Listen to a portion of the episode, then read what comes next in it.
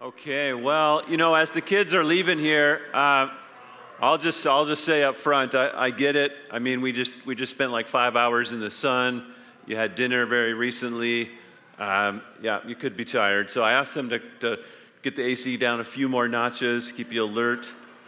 Um, hope you had a good good free time. Who had a nice free time? You guys have a nice time. Yeah, you had a great time. A good good free time. I got um, cactus splinters in my feet. I'm sunburned got rope burn on my hands. Um, so all I say was, I mean, it was a great free time. It was, it was a great, really nice time. The, the, giant swing was a highlight. That was a fun. Really enjoyed that. Um, the field games were fun. The, the uh, kids did beat the parents, but we'll get them next year. Get those guys next year. So that was good. And if you uh, really appreciated Lucas's message this morning, always good to be challenged, to rest, to stop working, to, to, just to be reminded and challenged that rest is a priority and a necessity in our life. And also appreciated that Lucas only went about 30 minutes, so we just banked those 15 minutes. I'll probably use them up in this message.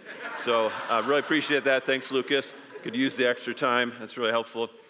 Um, so that's good. Yeah, our theme, our theme for the weekend here is just how to get the most out of summer as we we know we're, we're through June, or excuse me, through May into June now, and we're thinking uh, summer, school's ending, where rhythms and routines are transitioning.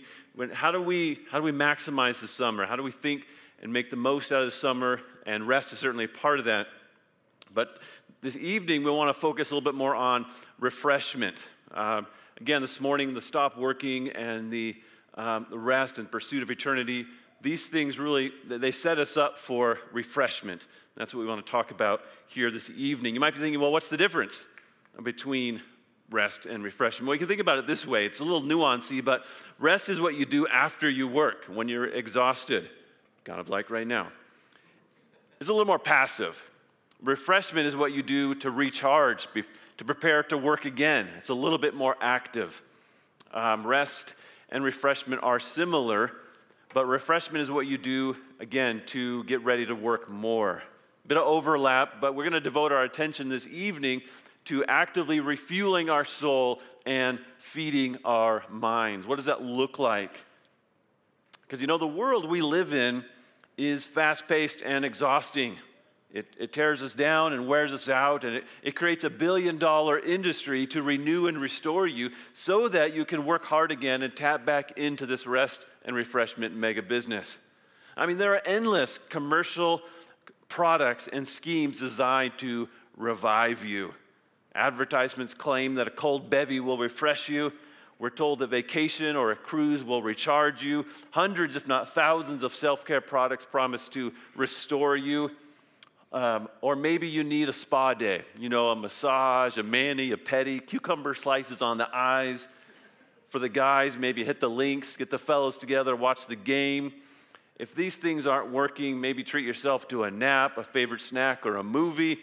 And if all else fails, take a deep breath and pound an energy drink. I mean, the, I mean, there's just so much in our world that says go harder and use our products to recharge you. Some of those things can be genuine blessings, right? And um, they can be uh, part of our lives for sure. But do they really deliver lasting refreshment? On the whole, we're tired and we're grasping for something to rejuvenate us. We need rest, as we heard this morning, and we need refreshment. The dictionary definition for refreshment is to give fresh mental or physical strength and energy. Biblical refreshment, though, is more than a pick me up, it's spiritual vitality. Jesus said that he came so that we might have life and we might have it abundantly. In him, we have eternal life and we have living water. Refreshment is about experiencing God's sustaining grace and enjoying God's transforming glory. The question for us, for you, and for me tonight is how do you tap into this thirst quenching, soul satisfying glory in a way that brings refreshment? The answer is to behold and adore the glory of God in creation, in His Word, and among God's people. The big idea for tonight's sermon is to encourage you to actively seek refreshment during this summer and beyond by enjoying the outdoors, delighting in God's word, and prioritizing fellowship among believers. And listen, listen to this. I'm convinced that if you neglect these God given sources of refreshment, you'll, pray, you'll pay the price in the fall.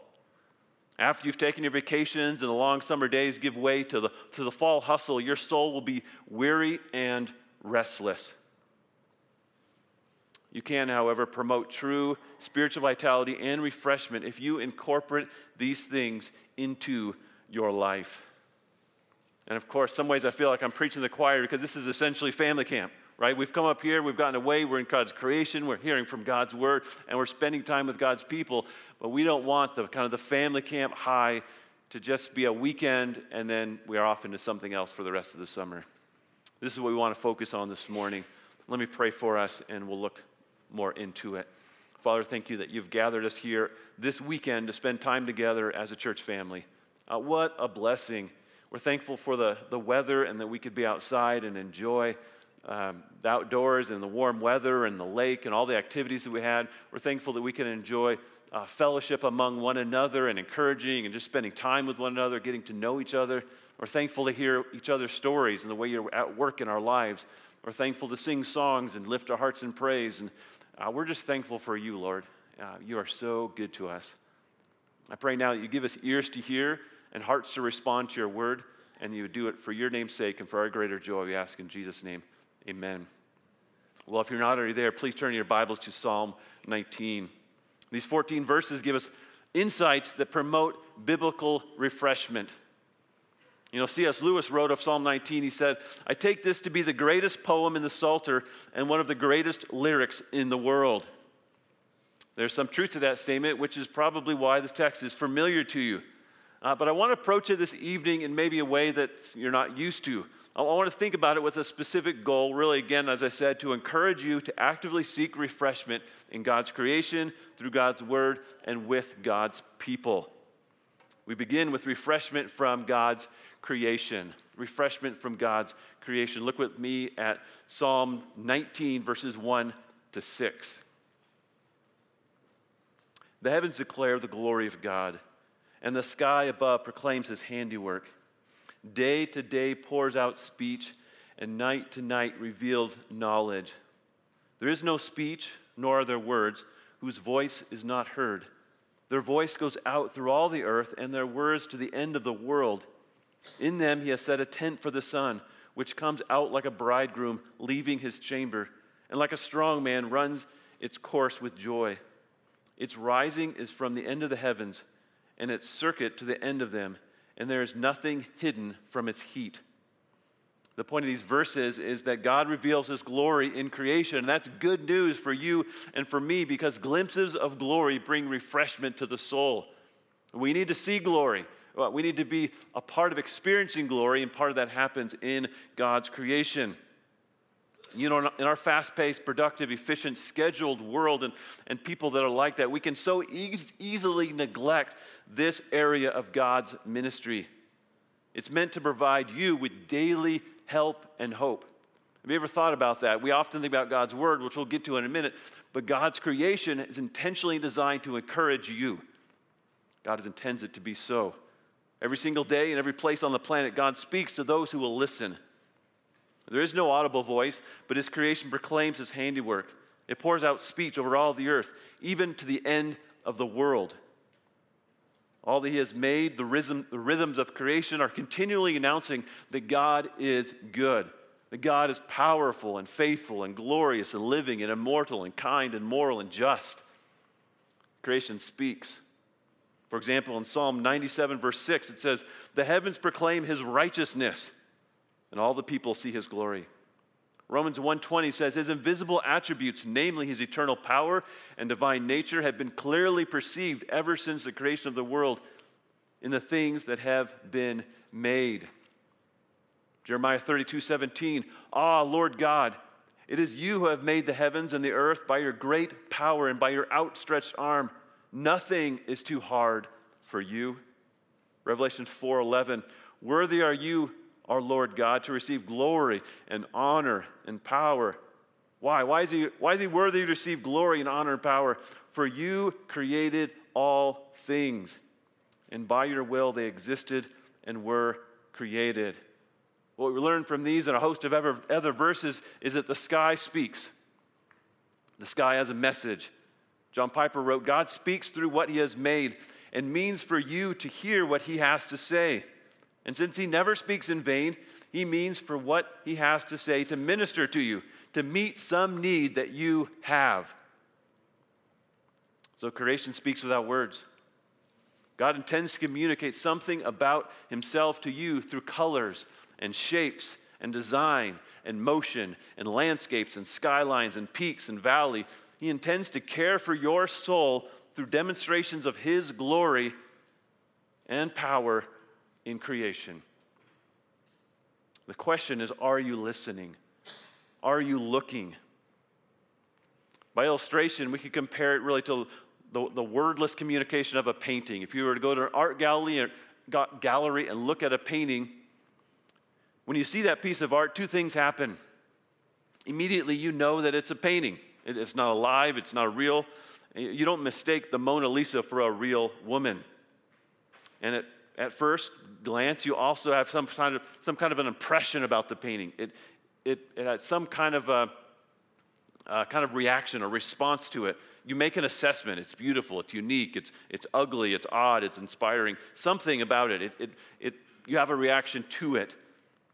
So, so when you see the painting, you are automatically know, without thinking, that someone has made it, right? It's not real.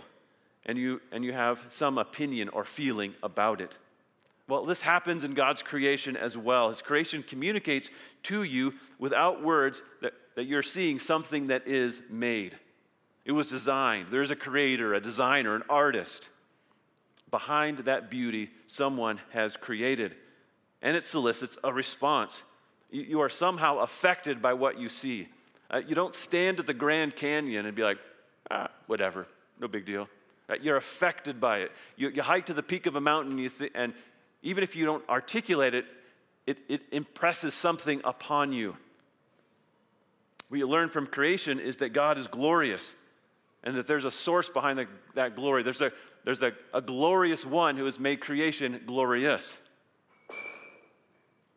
Notice also that David describes what it's like to behold glory in creation, verses 5 and 6. It's compared to a bridegroom on his wedding day. What's the illustration here? Well, when you go to a wedding and the ceremony begins, everyone is full of joy, right? The bride, the bridegroom, the witnesses, everyone. It's a joyful occasion. Likewise, when the sun bursts forth, when it comes up over the horizon and, lights up the mountains, or when it, when it hits the peaks, or, or when it causes the light to sparkle on the waterfall, or the warmth hits your face, it's glorious.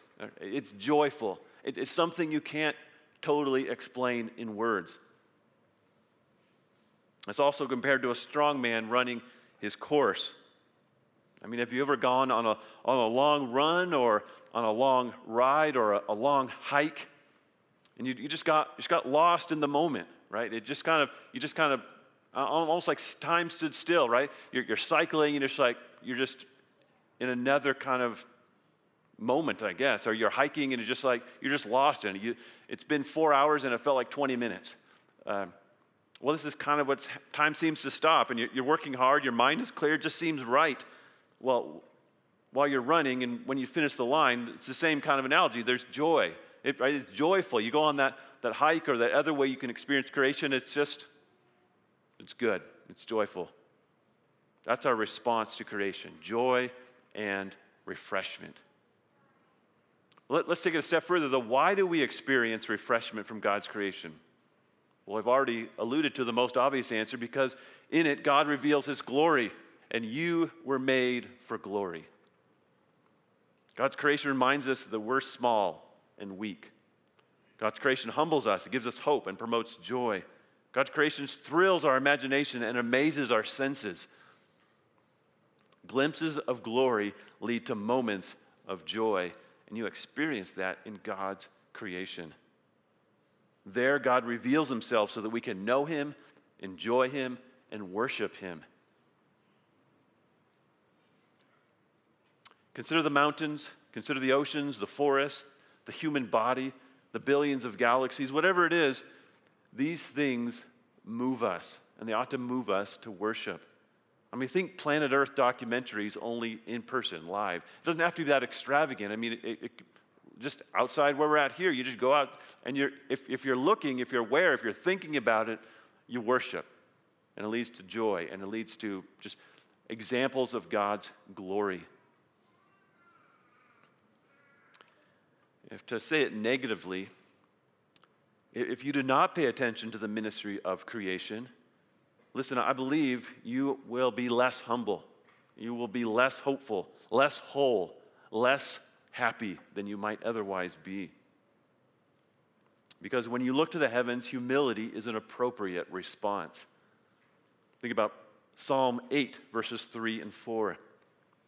The psalmist says, When I look at your heavens, the work of your fingers, the moon and the stars which you have set in place, what is man that you are mindful of him, and the Son of Man that you care for him?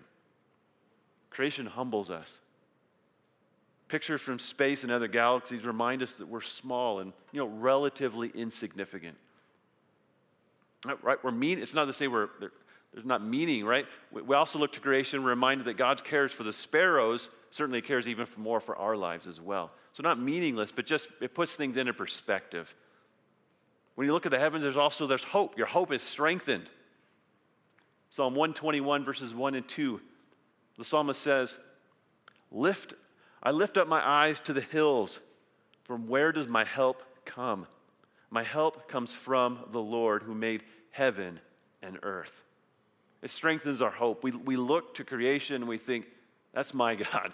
My God spoke and that came into existence. Certainly, He will care for me.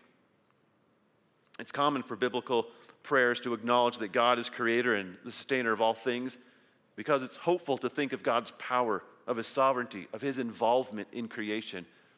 As the crown of his creation, he cares for us all the more than all that he's created. When you look to the heavens, there's also a sort of emotional relief. Busyness and stress seem to fade when you're on that 5K or 10K hike. Uh, depression and discouragement seem to weaken when you lay down in a field at night and just look at the constellations. Even temptations to sin seem to loosen their grip when you sit on your porch and watch a thunderstorm. Lastly, when you look at the heavens, there's, a, there's sort of self forgetfulness that encourages happiness in the Lord. There's a certain kind of joy and contentment when you consider that this terrestrial ball is orbiting within a galaxy of many galaxies. Or, or to think deeply about uh, the realities that there are whole ecosystems in the jungle of Africa that, that humans don't even know are there. Uh, my father, your father, has the world in his hands. We're small and we think, God has got this. He cares about me. A measure of humility, hope, and happiness await those who look to the heavens and listen to the wordless speech of the sky above.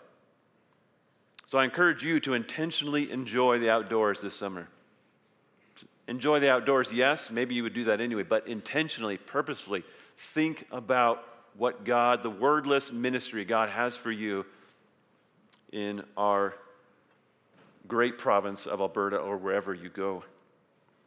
So there's refreshment in God's creation. But we get this, we understand this. It's not a substitute for refreshment from God's word. It's not a substitute. In fact, it's meaningful times in God's word will deepen your joy in creation. As you, as you spend time in the Word and you have a fuller understanding of God and character and who He is, when you go to creation, you'll just see more of it. So they go together. The next verses point us more directly to refreshment through God's Word. Refreshment through God's Word.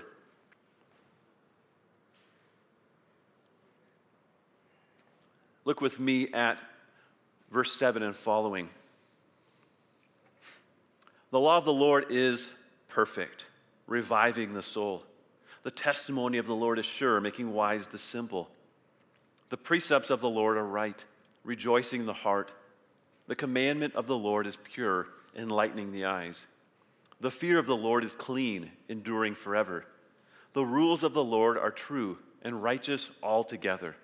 More to be desired are they than gold, even much fine gold, sweeter also than honey and the drippings of a honeycomb. Moreover, by them your servant is warned. In keeping them, there is great reward. You know, in a way, the Christian life is a repeated process of restoration and renewal. The world, our sin, the devil beat us down, and we need revival. And thankfully, we're not helpless. We're, we're not hopeless. We have God given means to defend and extend our joy. We've seen that in part it comes through creation, but this evening I want to strengthen your conviction. I want you to become more convinced that God uses His word to revive your soul, rejoice your heart, and enlighten your eyes, even redeeming your joy depleting sin. So, what I want to do here with these verses is just kind of give a concise overview of them and then point to some, some specific application related to refreshment. So, contained in these six verses, excuse me, these five verses are six titles, six descriptions, and six promises related to God's word. We'll just go over these very briefly. Uh, first, notice that God's word is it's called the law or the Torah. And this means it gives instruction to, to those who will honor how, how we honor the Lord. This kind of sets the boundaries for a godly life. And then there's the testimony. The testimony is, it really just, it's exactly that. It's a testimony. It testifies to God's character and its good works. Uh, the precepts are these kind of doctrinal truths that we're called to obey. God's commandments give detailed and orderly directives. The fear of the Lord is a way of saying that, that Scripture is the authoritative worship manual. And the rules are just are these kind of just decrees, divine judgments that will give final verdict. Next, observe that collectively, God's word is described in several different ways. These descriptions are informative for us, instructive. God's word is perfect, it says. In other words, it's complete, it's uncompromised, it's unblemished, it's flawless. It's, God's word is sure, meaning it's reliable, unfailing, faithful, enduring. It's also right. In other words, it's straight, it's accurate. It, it's a dependable compass that will get you to your destination. Psalmist also said that God's word is pure. Here, purity means clarity. It's reasonable and understandable. It's undefiled and undiluted. It's also clean. God's word is uncontaminated, it's incorruptible, it's absolutely holy. And lastly, it's, it's described as true, that as there's no falsehood, it's, there's no deception, it's indisputable and trustworthy. Well, when you take these kind of titles for God's word and these descriptions for God's word, it's, it's really not no surprise that God's word offers compelling promises. Compelling promises. Here, the, the psalmist says, This is what God's word is, how I would describe it, and this is the result. This is what it accomplishes in our life. Listen to these. It says, Scripture revives the soul. That same phrase is found in Psalm 23. He restores my soul. Scripture restores and revives you. God pours his water on dry land. It replenishes you, it revitalizes you, it renews you, it restores you. It also makes wise the simple. It provides stability, provides a sure footing for consistent living and God honoring decision making. God's word rejoices the heart. Learning, living, and loving God's word leads to lasting joy. Your heart rejoices. And it enlightens the eyes. It, it makes you alert and spiritually attentive. It gives you eyes to see and to walk by faith, not by sight. Next, it says that, that though our world is corrupt and constantly changing, here it says God's word endures forever.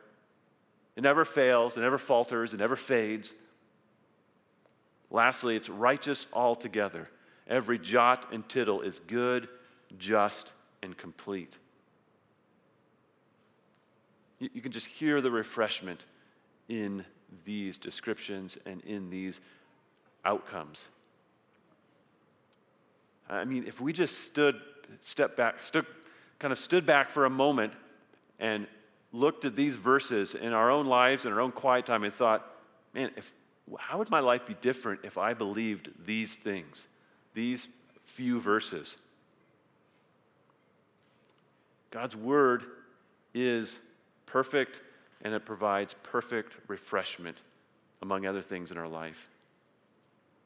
When you take all that into consideration, David tells us in verse 10 that God's word is more to be desired than gold, even much fine gold, sweeter also than honey and the drippings of the honeycomb. He just reaches for any description he can say and say, There's nothing better. Even kind of these palpable um, descriptors like honey, right? Honey hits your tongue, like there's a, I mean, neurons firing or something, like there's a woo, that, that is sweet. That's what we want God's word to be like. You open it up, you read it, and like, that is tasty. Like, I mean, that is good for my soul. I mean, winning the lottery, a billion dollar check, it just, in all seriousness, it just does not compare to the Word of God taking root in our hearts. And that leads to a warning against neglecting God's Word and a reward for obeying it in verse 11.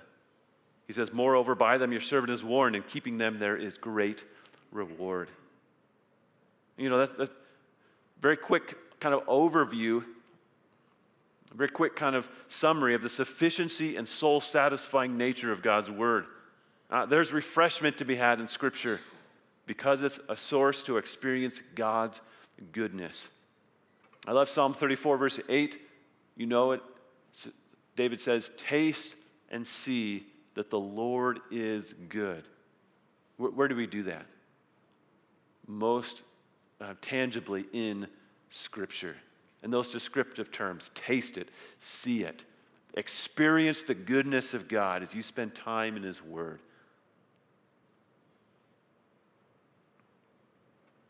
David delighted and treasured God's Word. Took refuge in it. He meditated on it day and night.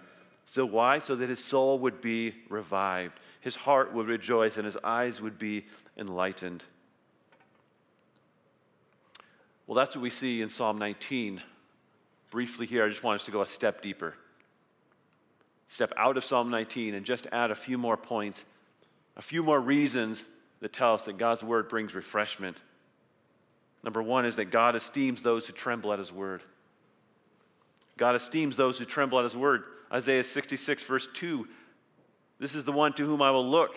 He was humble and contrite in spirit and trembles at my word. The Lord looks to those who are lowly and they worship and they have godly sorrow over their sin. He looks to them. When you submit to the Word of God, God esteems you. Do you, do you want God's fatherly approval in your life? Right? We have the righteousness of Christ and we're, we're approved and our standing is clear. But in, in the day to day practical, day to day life, do you want God's approval in your life? He says, Well, tremble at my word. Number two, God blesses those who delight in his word. Psalm 1. Psalm 1 tells us, Blessed is the man who delights in God's word. The person who eagerly obeys the truth is happy. Do you want to enjoy true, lasting spiritual happiness?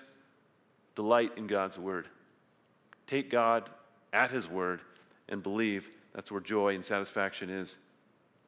Number three, God protects those who take refuge in his word. Psalm 30, verse 5. God's promises are sure and faithful, and He is a perfect shelter. You want to relate to God as your shelter from the storm? Take refuge in His Word. We can go to refuge, we can seek refuge in a lot of things. He said, God says, if you want me to be your shelter, seek refuge in me through my Word. Next, God gives freedom to those who know His Word. Jesus, speaking to the Jews in John 8, says that you will know the truth and the truth will set you free. The truth known and applied sets you free from slavery to sin. Do you want to know freedom from sin and self? Do you want to overcome that, that nagging area of your life that just keeps coming up? You want to walk in holiness? Well, know His Word. Lastly, God hears those who abide in His Word. John 15, 7 Jesus says, If you abide in my word, Ask anything that you wish, and it will be done for you. It's a pretty big promise. The promise comes true as you abide in God's word, as you hide in your heart, and as your prayers become in line with God's heart. Right? You're, you're walking with the Father, you're in communion with Him, you're walking in the Spirit. So He says, Ask anything you wish. You want confidence that God hears you? You want confidence that your prayers are meaningful? Abide in His Word. The net result is that when you devote yourself to God's Word, you are renewed, restored, and rejuvenated.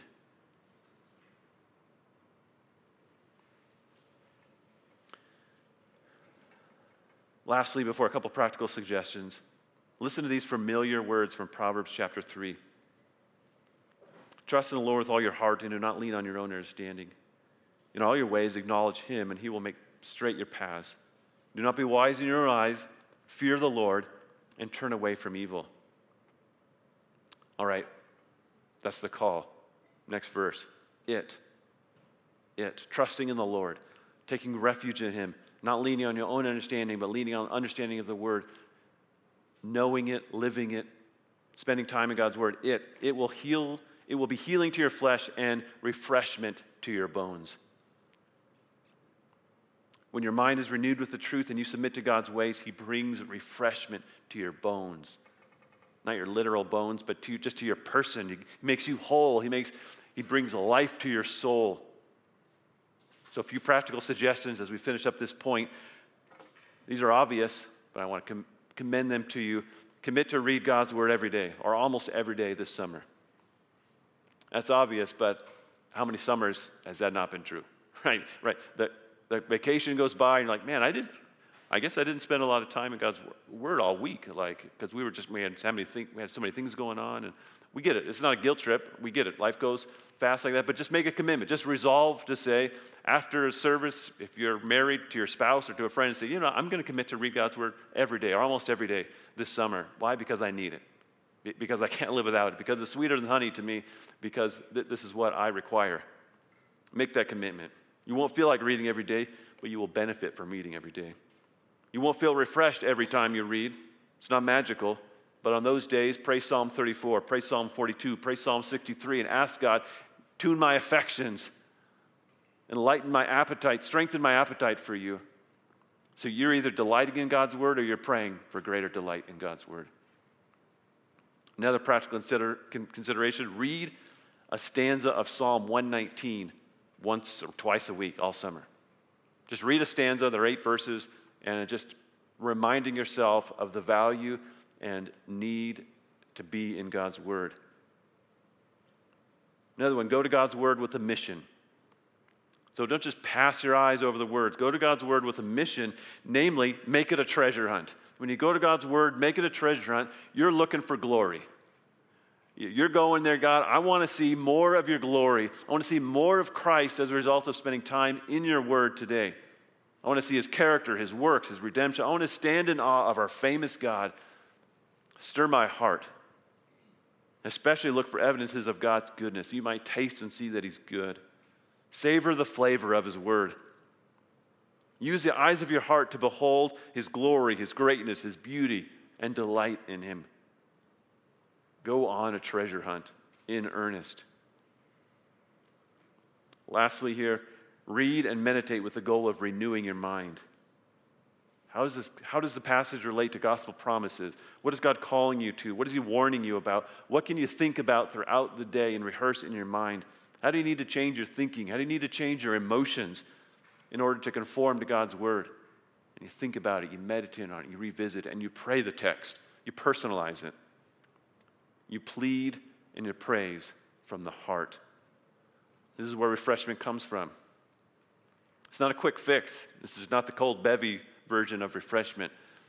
This is do the work because God has promised and take God at His word. Refreshment comes from beholding God's glory in creation, from enjoying God's goodness in Scripture, and finally, we have refreshment with God's people. Refreshment with God's people. Follow along as I read the final three verses, beginning of verse 12. Who can discern his error? Declare me innocent from hidden faults. Keep back your servant also from presumptuous sins. Let them not have dominion over me. Then I shall be blameless and innocent of great transgression. Let the words of my mouth and the meditations of my heart be acceptable in your sight, O Lord, my rock and my redeemer.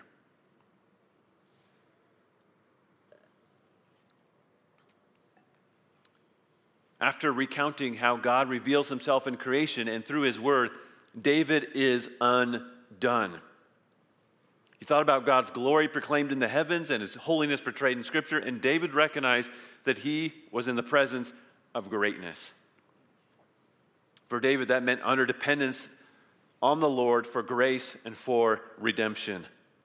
It's common in Scripture to have an acute awareness of your sinfulness and your smallness when you encounter the living God.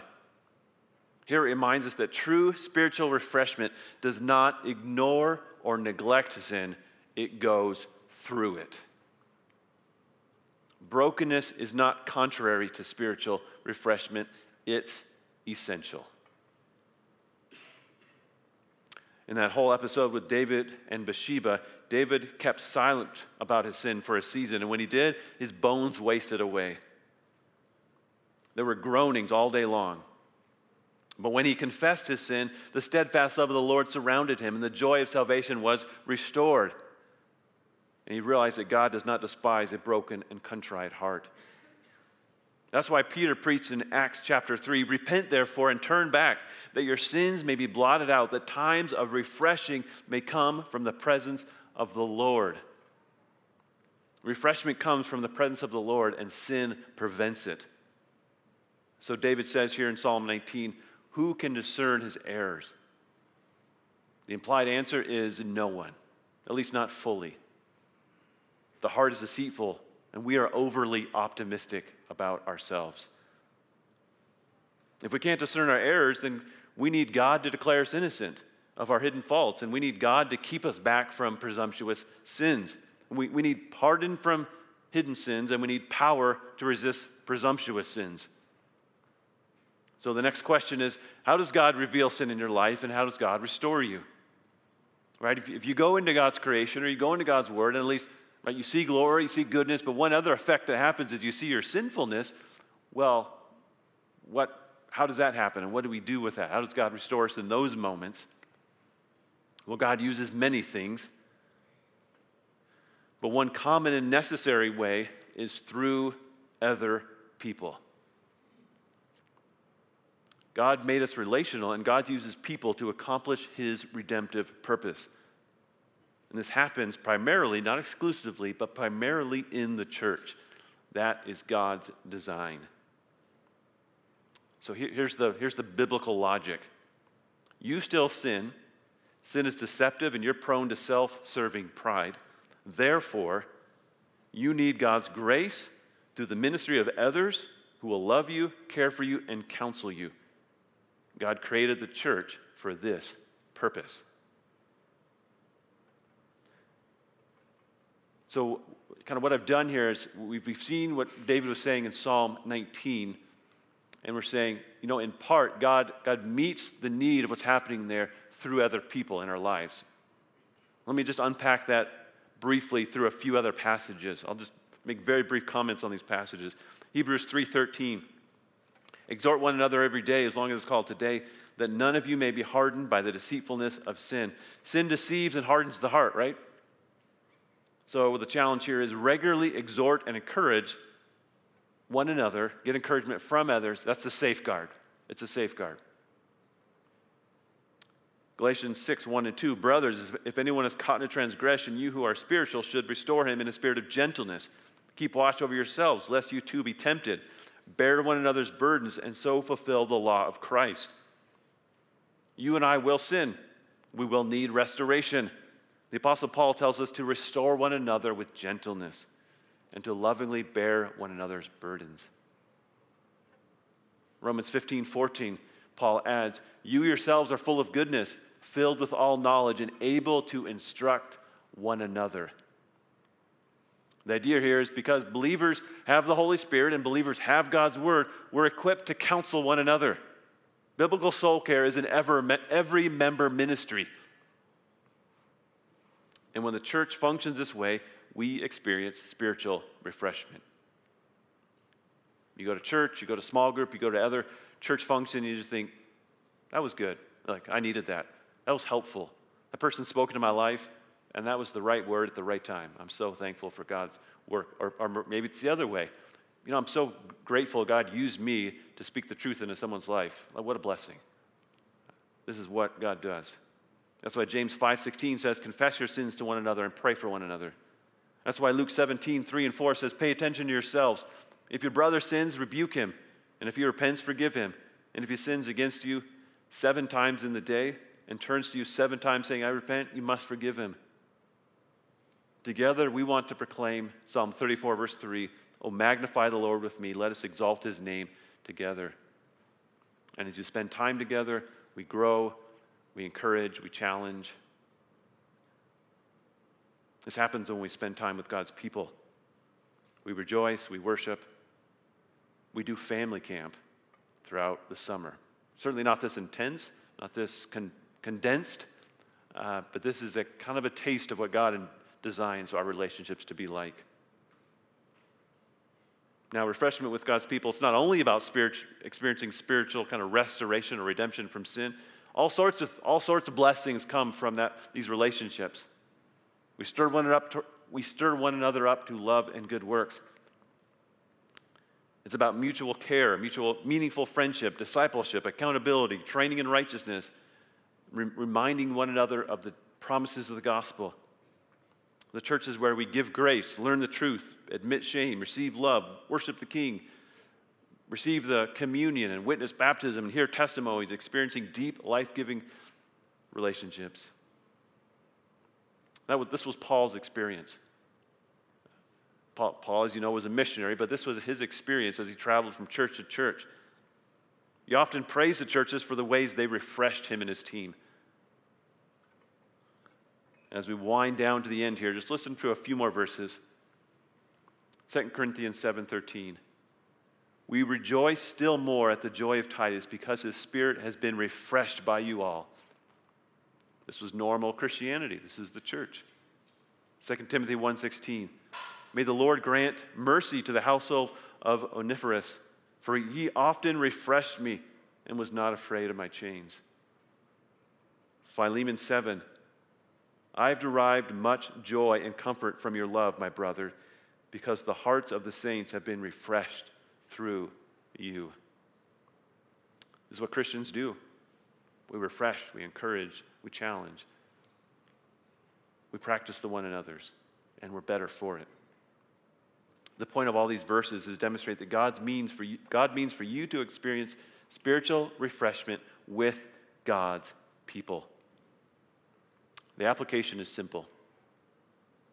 Don't neglect fellowship with believers this, this summer. Be intentional. Spend time with your small group. Make church a priority. Be intentional and creative. Go on hikes together. Right? You're going to plan a family hike? Bring someone else. Camp together. Encourage, and when you do, be intentional to encourage one another, to strengthen one another in the faith. Talk about what God's teaching you. Draw the hearts out. Have people over for lunch on a Sunday and talk about the sermon together. Take the initiative to plan fellowship. You may also want to think about this or have this conversation with their spouse if you're married. How many times are you willing to miss church this summer? What's like the minimum for you? Hey, we got some things we're doing this summer, but we're not, I'm not willing to miss X number of times this summer. It just it can't be more than that. It's too important. Have that conversation within your family or just in your own heart. Summer is a different pace, but work work in these fellowships into the rhythms and routines of your life to, to be strengthened by your relationship with God's people. So, refreshment is available to us. God has given us many means. The three we've highlighted this evening are in creation, through God's word, and with God's people. Refreshment, as we know, really culminates as we experience communion with Christ. He is the creator, and his creation speaks of his glory. Christ is the Word, and Scripture teaches us about his goodness. Uh, Christ is the groom of the church, and God's people encourage one another. The summer is really kind of an especially good time to prioritize spiritual refreshment. And as I said at the beginning, listen, as I said at the beginning, if you neglect these God given sources of refreshment, I, again, I think you'll pay the price. You can't minimize God's means of grace and expect to be unaffected. You can't say, we'll click that back into gear in six or eight weeks. So I encourage you to actively seek refreshment during the summer by enjoying the outdoors, delighting in God's word, and prioritizing fellowship among believers. Make the goal of your summer to behold glory and to deepen your faith. Let's pray together.